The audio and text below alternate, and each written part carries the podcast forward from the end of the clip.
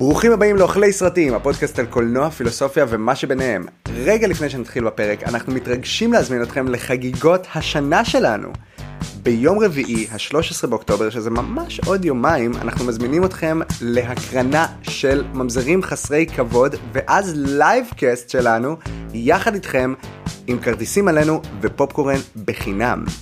אז אתם מוזמנים בשבע בערב, בשבע וחצי יתחיל הסרט, ובעשר אנחנו נעלה ל livecast יחד איתכם על הכוח של הקולנוע לשנות מציאות. אז תכינו שאלות מראש, ואתם יודעים להיות צרובים לנצח בפרק של אוכלי סרטים. אנחנו מתים לפגוש אתכם, ויאללה, תתארגנו על לינה בתל אביב, כי הערב ייגמר מאוחר. אוהבים מאוד, ובואו נתחיל בפרק. ובעקבות הפרק המטלטל שהיה לנו על מטריקס, החלטנו לעשות פרק שהוא companion piece. אדם נגד מכונה.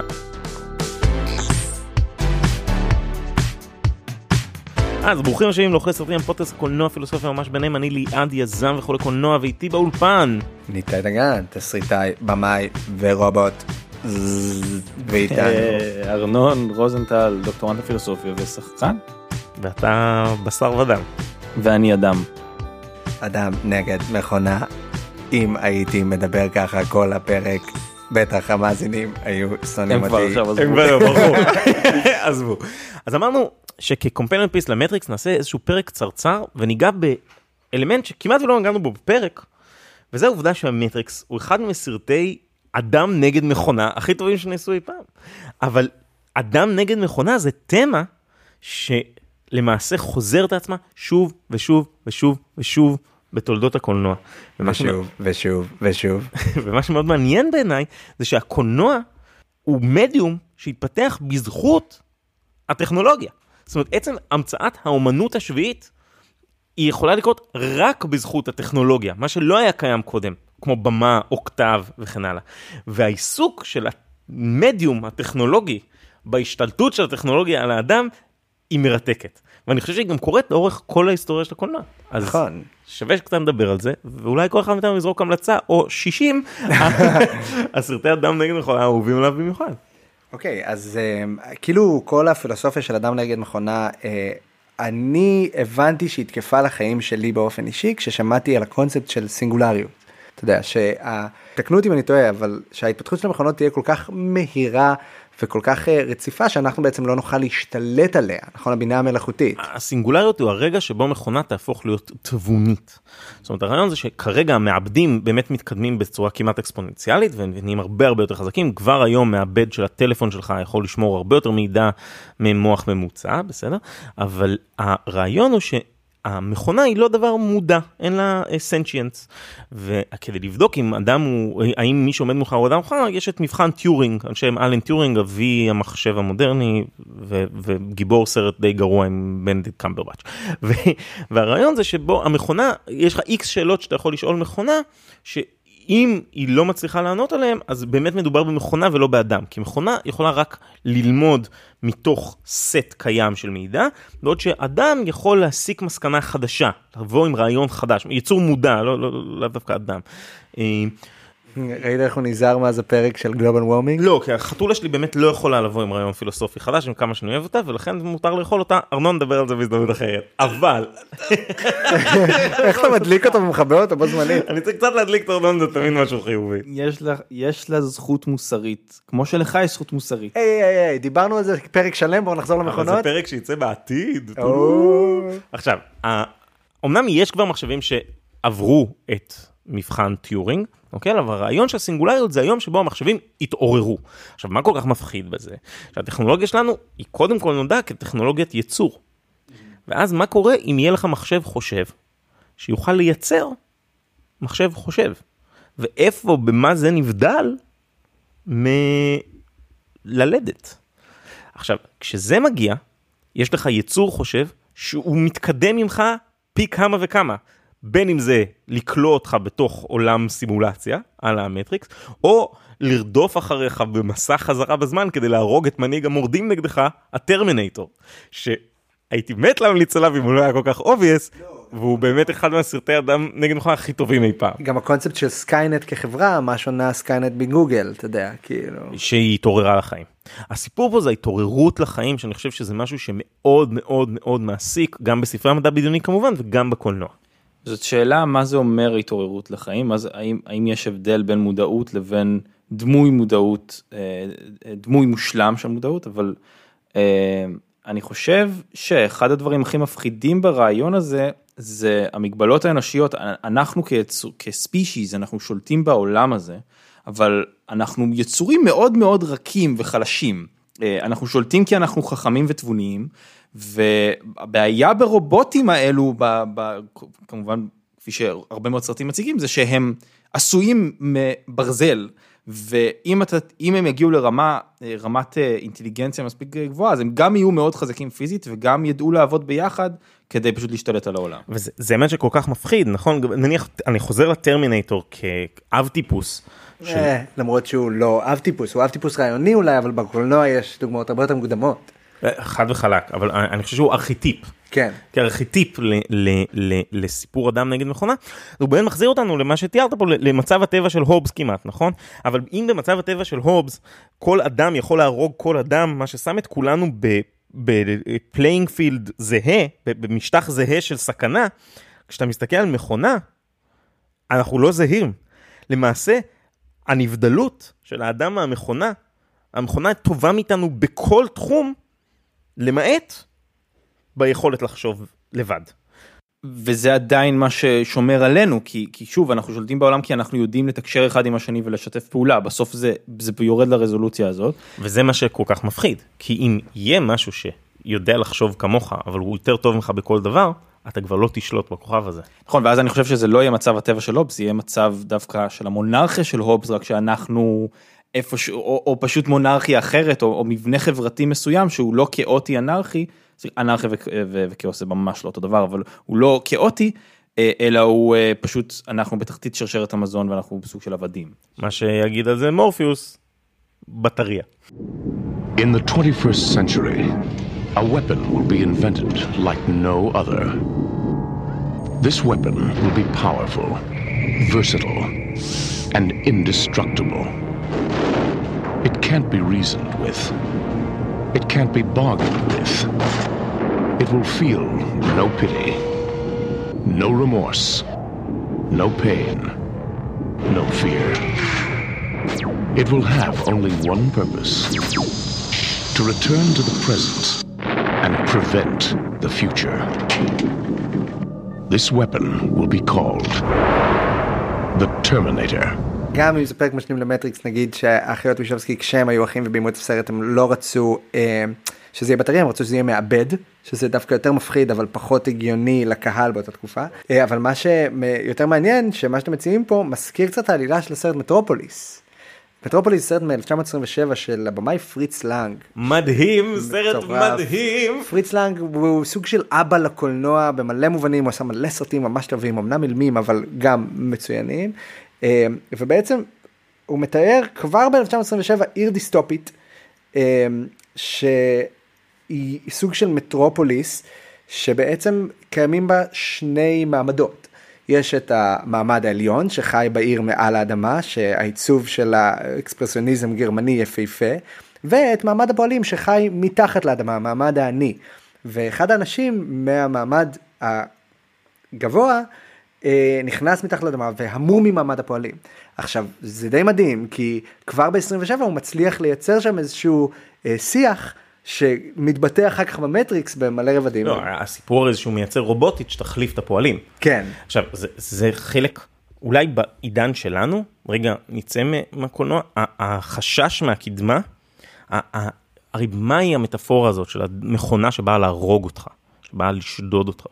לא, זה לא שאנחנו באמת מפחדים, אולי, שוב, אולי כן, אבל שהמכונה תקום ותרצח אותי כי ככה, אלא כי באמת אנחנו רואים לאורך המאה, 150, 250 שנה, תלוי מאיפה אתה מודד מכונה, שהמכונה מחליפה תפקידים מסוימים שתפסנו כתפקידים מאוד מאוד אנושיים.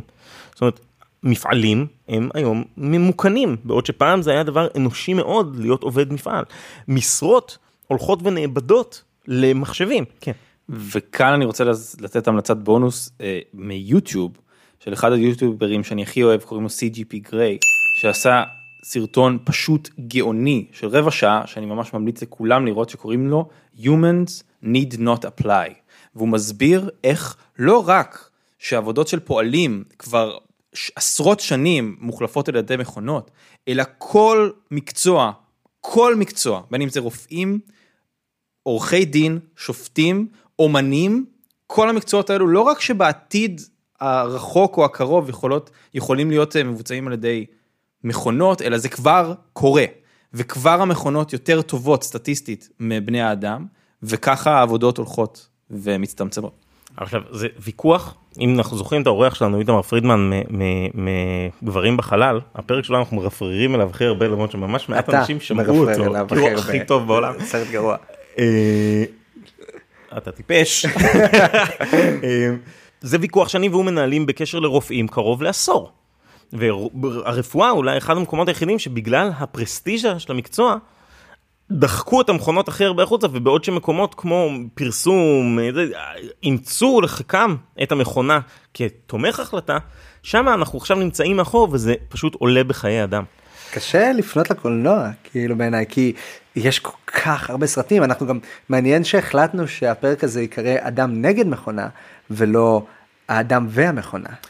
יש יש ה- ה- ה- אני ופרנק סרט מרגש על מדהים. רובוט ויש גם יש- AI, AI של, נכון, של שהוא של ספילברג. אבל הוא בכלל התחיל בתור הפקה של קובריק.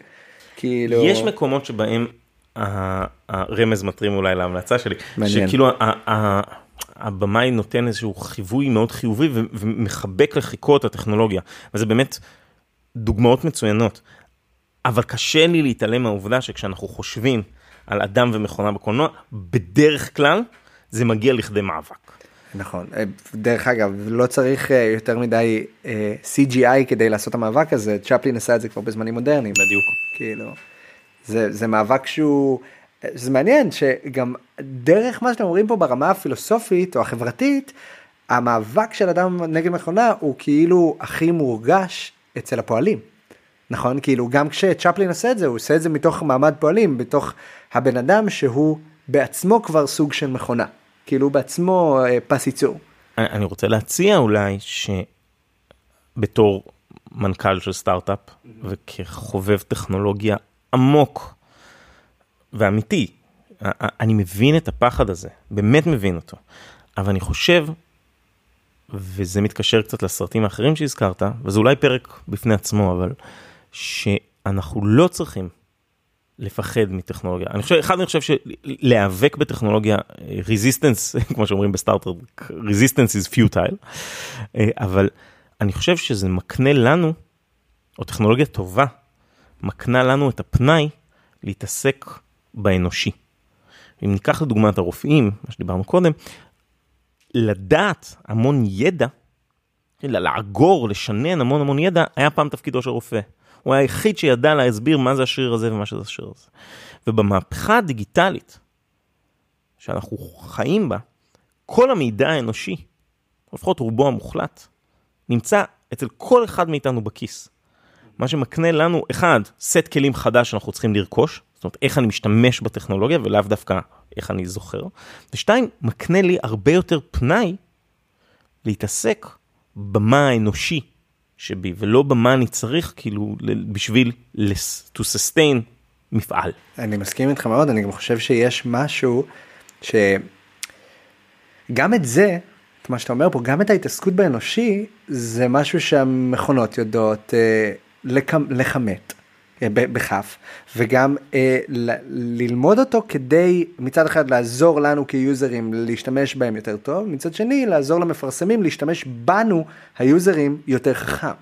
אה, אז גם זה מדאיג ושם לפחות את חיי היום יום שלי במאבק מתמיד של אני נגד המכונה אם אני רוצה שאלגוריתם של ספוטיפיי או גוגל ידע עליי את מה שהוא בכל מקרה כבר ילמד.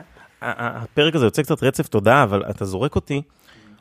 למעשה, אולי הסיבה שהרבה מהסרטים הם מאבק בין אדם למכונה, כי כשאתה מציב אותם במאבק, זה מקנה לי, יוצר הקולנוע, את ההזדמנות to shine a light, כאילו ממש להאיר את האנושי, את ההבדל. נניח סרט או סדרה ש, ש, כמו וורד, שהיה סרט מקורי בשנות ה-60, אה, מעין פריקרסר לטרמינטור. ממש, הטרמינטור הוא כמעט אחד לאחד לווסט וורד המקורי, כאילו, ואז הסדרה שממש יוצגת לזה תוכן פילוסופי משמעותי וכן הלאה, מאוד מתעסקת בשאלה ההבדל בין אדם למכונה, או האם מכונה יכולה להגיע לכדי משהו שהוא אנושי. אבל בעצם העיסוק בשאלה הזאת, היא מקלפת מהי ההגדרה של אנושיות, כאילו אנושיות מהי. ואם אנחנו יכולים לקבל את הרעיון שמכונה תהיה אנושית או לא תהיה אנושית, זו כבר שאלה אחרת, אבל אנחנו חייבים, אנחנו נדרשים לשאלה אנושיות מהי. מה שמזכיר לי גם, ופה אני זורק פרגון אולי פעם ראשונה את הפודקאסט, אה, מחזה קצרצר שזוגתי כתבה, אה. שהתקבל לפסטיבל תיאטרון קצרצר בצוותא, אתם ממש מוזמנים לבוא לראות אותו.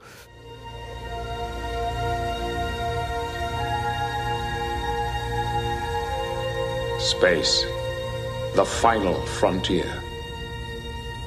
These are the voyages of the Starship Enterprise.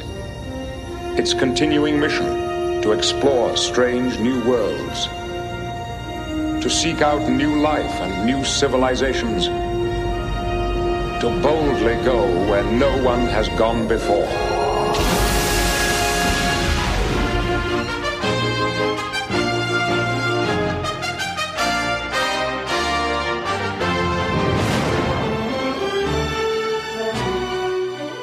יש לי כל כך הרבה המלצות, אני לא יכול, כאילו, אני לא יודע מאיפה להתחיל. בטירוף. רגע לפני שנעבור להמלצות, הייתי ממש ממש ממליץ. אה, מסע- לפני שנעבור לא, לא, להמלצות, הייתי ממליץ. אני חושב שהעיסוק הזה הוא עיסוק של מדע בדיוני שיכול ללכת ממש למקומות של היריות והפיצוצים, אבל יכול ללכת גם ממש למחקר של אנושיות מהי, ועושים את זה אולי הכי טוב מסע בין כוכבים. אה, מסע בין כוכבים, הדור הבא, אה, ישנו דמות שקוראים לו דאטה, שהוא ממש אנדרואיד לכל דבר ועניין, הוא לא יכול להרגיש רגשות, והם כותבים אותו תשע עונות, שבע עונות, בלי רגשות, אבל עם הרצון שלו ללמוד אנושיות מהי. אז הוא לומד לנגן בכינור, והוא לומד לפברק צחוק, והוא לומד להבין מתי אנשים אחרים כועסים, אבל הוא אף פעם לא מצליח לכעוס בעצמו, וישנו, גם אם לא ראיתם מסע בין כוכבים בכלל, אף פעם, וארנון זה, זה אתגר שהצבתי בפניך לאחרונה, ישנו פרק אחד, measure of a man, עונה שנייה פרק 8, נגיש לנטפליקס לכולם, שבו דאטה עומד למשפט, האם הוא ציוד או קצין. מעניין. והפתרון לסיטואציה הזאת הוא יוצא דופן, והמשחק של סר פטריק סטיוארט הוא יוצא דופן, וזה חובת צפייה לכל אחד. מעניין. עכשיו אתם יכולים לקרוא לי חנון עם אוזניים חודדות. אה, אוקיי, כאילו יש כל כך הרבה להגיד על הדבר וגם על ההקשר בין טכנולוגיה לקולנוע שהצגת כשרק הצגת על מה הפרק, כאילו, אני לא רוצה להיכנס לזה לעומק מדי, אבל אה, סטיבן ספילברג ממש שואל את זה, כאילו, כשהוא מייצר את פארק היורה, שהייתי אומר שזה המלצת בונוס, אבל זה לא באמת אדם נגד מכונה, בשנה שבה הוא ייצר את פארק היורה, הוא ייצר גם את רשימת שינדלר. עכשיו, פארק היורה ממש שואל בזמן שהוא ממציא טכנולוגיה חדשה לקולנוע וממציא את הדיגיטל יחד עם ג'יימס קמרון בטרמינטור, הוא אומר, הגיבור שלו בפארק היורה שואל, אוקיי, המצאתי טכנולוגיה חדשה, הצלחתי להביא דינוזאורים לעולם, שזה מה שספילברג משתמש בדיגיטל כדי לעשות, הוא אומר, האם זה מוסרי שאני משנה פה את כל הדבר הזה? האם זה בכלל, האם לעשות את זה? וספילברג עונה על זה, אבל שנייה נעזוב את התשובה שלו ונגיד באותו זמן שהוא עושה את זה הוא גם עושה סרט שהוא basically סרט סטודנטים, אתה יודע, הוא יוצא לבד להפיק את רשימת שינדלר בלי חברת הפקה, בלי, כאילו ממש, הוא בעצמו לוקח את מצלמה על הכתף. כאילו, אז אה, ממש האנשים שהמציאו את הטכנולוגיה שאפשרו לקולנוע לקרות, ממש שאלו בעזרת סרטים את השאלה האם זה מוסרי והאם זה אפשרי. שזה הזוי, כי לא היה להם עבודה בלי טכנולוגיה. לגמרי, לגמרי. תראה, זה, זה נושא מורכב וארוך וכדומה. אה, אני חושב ששווה שנמליץ על סרטים, כי נראה לי, ואנחנו כמובן לא יודעים מה ההמלצות של כל אחד, אבל שכל אחד מהם יהווה איזשהו נדבך כזה באדם נגד מכונה בקולנוע. ורגע לפני שעושים את זה, לכו לראות טרמינטור 1 ו-2, לא תתחרטו.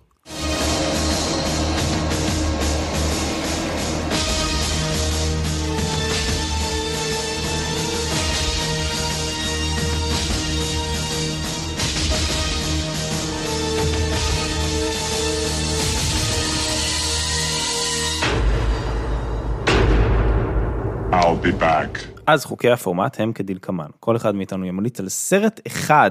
חברים, יש לכם יותר מדי המלצות היום. אתם תמליצו על סרט אחד, אפשר להמליץ בקצרה על עד גג עוד סרט אחד או שניים בונוס. אוי, הוא. פתח לי פתח! לא, הוא לא יכול, אי אפשר, סרט אחד על אחד. הטעות הטכנולוגית החמורה לא, ביותר. אנחנו לא סיפרנו אחד לשני אה, על ההמלצות שלנו, אני סביר להניח שנכיר את הסרטים, אה, ואנחנו נדרג אותם בלי שום סיבה נראית לעין. אה, כי אנחנו אוהבים לעשות את זה. כן, איך נדרג הפעם? מעניין. אה, כמה מוחות מדומים הסרט הזה יצר? אמ, כמה שרתים צריך בשביל להריץ את הסרט הזה? אה, כמה בינות מלאכותיות הסרט הזה דורש? כמה רחוק הסרט מהסינגולריות? איך מודדים את זה? לא. איך מודדים באמת אינטליגנציה ו... ו- כמה תאי מוח אה, לא אמיתיים? כמה רובוטים מהעתיד זה שולח בשביל להרוג אותנו? מצוין. מדהים, כמה רובוט, מושלם, מושלם, מושלם. יופי. נהדר. אז אה, ארנון, הבמה שלך.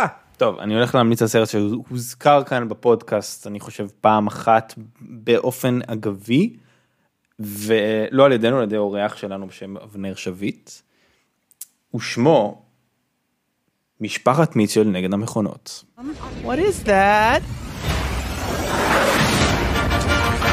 Greetings, humans. Technology rising up. Sayonara. Robots roaming the streets. What is this strange creature? Dog, pig, dog, pig, dog, loaf of bread. The Mitchells have always been weird. No time to wash your hands. Don't worry, I never do. Uh. That's what makes us great. That's my girl. And we just might be weird enough to save the world. All right, hands in. My tongue. או, חדש חדש קריספ קריספ מהנטפליקס, או, ווף, זה חם, זה חם. רגע, מה זה, מה זה הסרט הזה? אה, יש לציין שקוראים לסרט בעצם משפחת מיטשל ומלחמתה במכונות.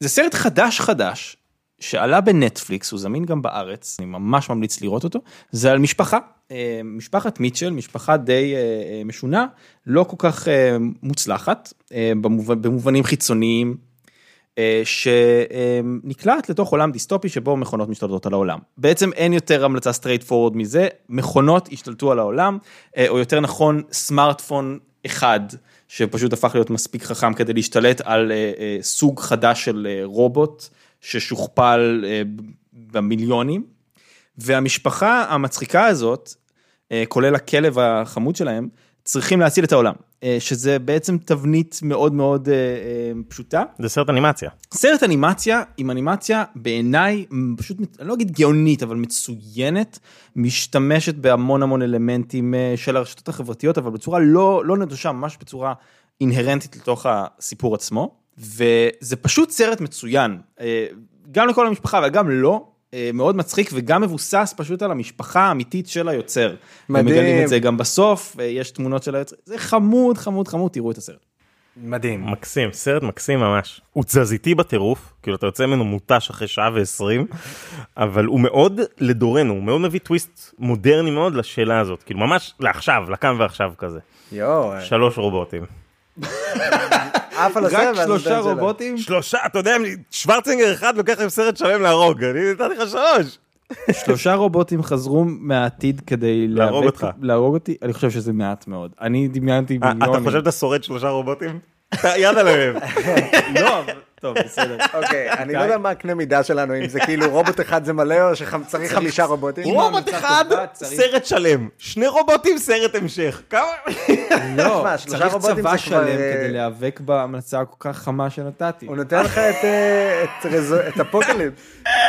די, ככה. אה, טוב, אני אתן לך אה, ארבעה רובוטים, והרובוט החמישי זה רק כי אני לא יודע כלום על איך הסרט הזה נראה, ואחרי שאני אראה אותו אז אתה תוכל לקבל את הרובוט היחיד שהצליח להרוג אותך. אתה תאהב אותו מאוד. וואלה. הוא. מאוד אתה. אגב. וואלה? כן. יאללה, אז אה, כן, סרט אחרי שעה ועשרים כבר מתיש מרוב אנרגיה, נשמע כמוני. אמרתי שמותר לי המלצת בונוס. הופה. יאללה, מהר. The Iron Giant. וואו. גדלנו עליו. ברור. סרט שיצא סרט בשנה, מדהים. בשנה של הבמאי של רטטוי. הבמאי של סרט. שלא זכה להצלחה כמעט בכלל. אה, למעט הנוסטלגיה, הוא כל כך נוסטלגי שאפילו שפילברג שביים את Ready Play One הכניס אותו לתוך הזה כי הוא עד כדי כך טוב. אחת הטעויות הכי גדולות של ספילברג בסרט הזה. זה נפל פשוט. סרט עם כל כך הרבה לב. זה אתה מקבל שמונה רובוטים וחללית. אה, על הבונוס. אה, אוקיי, אז אה, without further ado, אני אמליץ על הסרט משנת 2014 של הבמאי והתסריטאי והסופר אלכס גרלנד, אקס מכינה.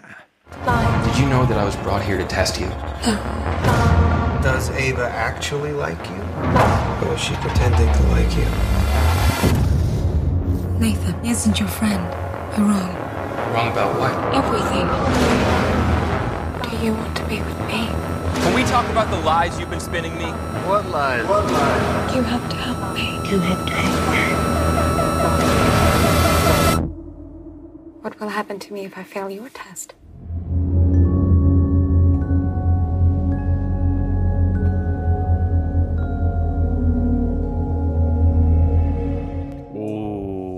ראיתי את זה מגיע. יואו, ברור, ברור. איזה סרט. אה, סרט מהמם. עזבו את אלכס גרלנד כסופר וכתסריטאי ממש גאון. אה, הוא מצליח לביים פה סרט בשלושה שחקנים ולוקיישן אחד.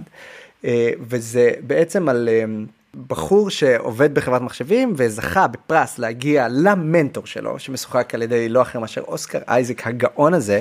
וה... מנטור שלו שיצר את כל התחרות הזאת סתם בשביל שיהיה לו participant להשתתף בניסוי הוא מעין דמות אילון מאסק, אה, אה, מרק צוקרברג כזה. Whatever. הוא כאילו החליט שהוא מביא לפה, אה, מביא מין כמו מתמחה שיהיה עזר בניסוי, להבין אם המכונה שנקראת אווה, או כמו שאתם, כמו שאני אוהב לקרוא לה איב, היא כאילו האם היא sentient enough כדי להיות מעל בן אדם או לא.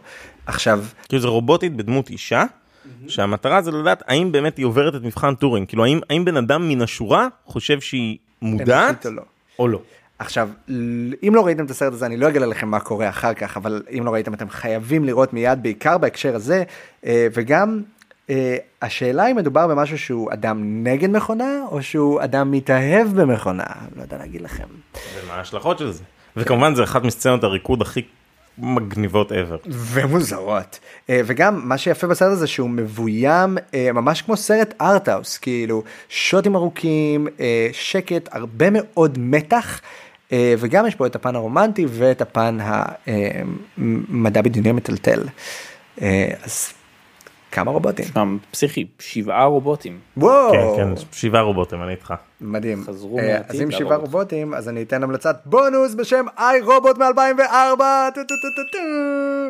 זה סרט נורא. סרט, תשמע, הסרט לא טוב, אבל וויל סמית הולך מכות, מלא רובוטים אה, שרק רוצים להיות ברי מודעות, וזה באמת אה, מבוסס על ה... מבוסס על אחד הספרים הכי חשובים במדע בדיוני שנקרא אנוכי הרובוט, בו אייזק אסימוב לקח רעיון של רובוט מודע ושם לו מגבלות של שלושה חוקים.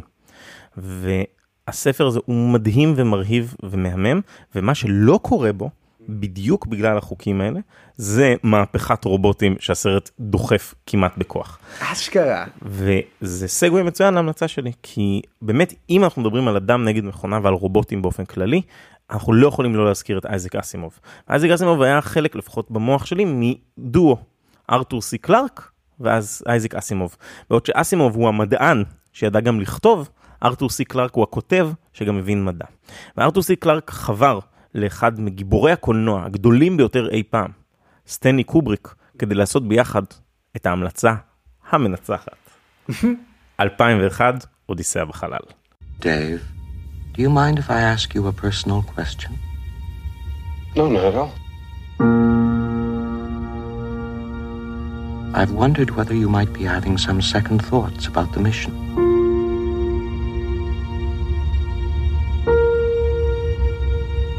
How do you mean? Rumors about something being dug up on the moon. I never gave these stories much credence, but particularly in view of some of the other things that have happened, I find them difficult to put out of my mind.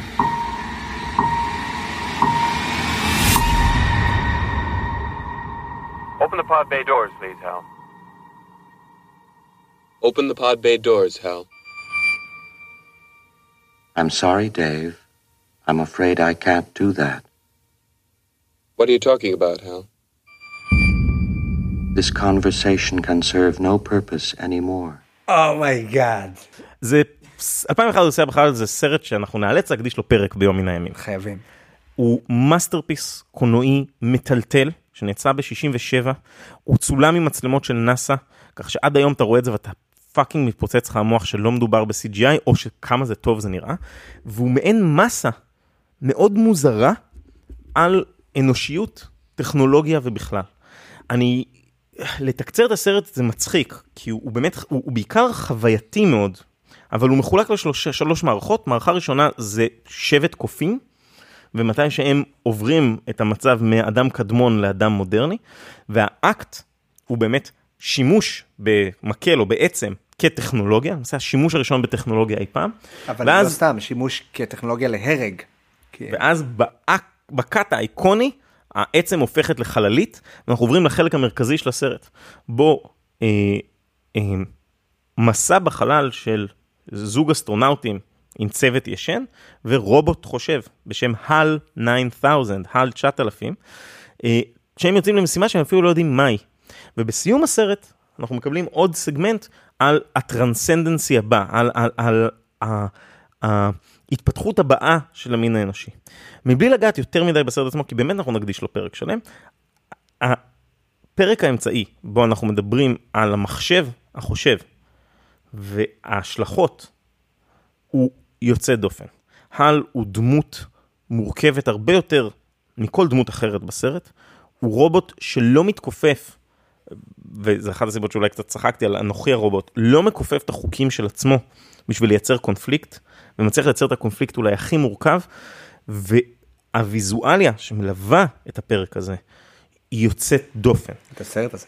את הסרט הזה באופן כללי, בוודאי, ו- והאקט שבו האסטרונאוט באמת מגיע למאבק עם אותו מחשב, שהוא באמת נעלה עליו כמעט בכל צורה, ובכל זאת מצליח לנצח באיזושהי תצורה אנושית, אבל את הפירוק, את הניצחון הזה, קשה לך לא להיות עצוב על העיבוד של אותה מכונה מאוד מאוד מפחידה.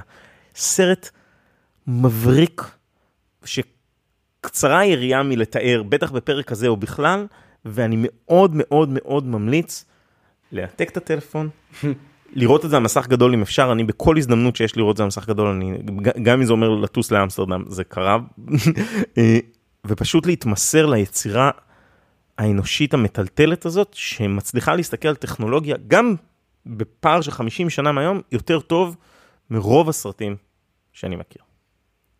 צבא של רובוטים הגיע מה... צבא של רובוטים. כדי לנסות להביס אותך. לגמרי, צבא, צבא בחירה של רובוטים, שזה מעניין. אה, מה שעוד אני אגיד על הסרט המטורף צבא שאתה מעלה בכיר, פה. צבא בכיר. צבא בכיר.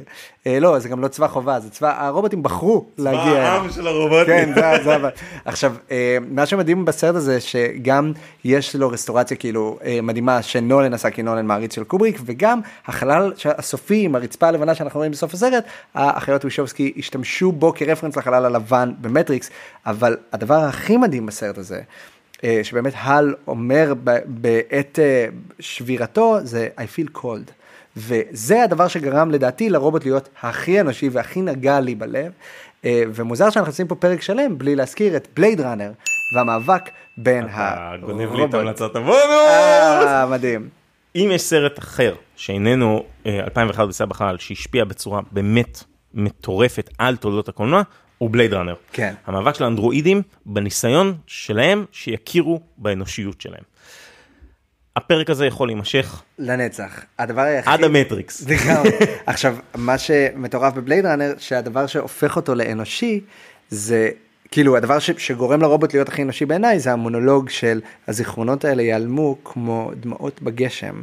אה, וזה דבר שהוא כאילו מזעזע אותי גם כבן אדם, שכל הווה עתיד להפוך לעבר ולהיעלם. I've seen things you people wouldn't believe. Attack ships on fire off the shoulder of Orion. I watched sea beams glitter in the dark near the Tannhauser Gate.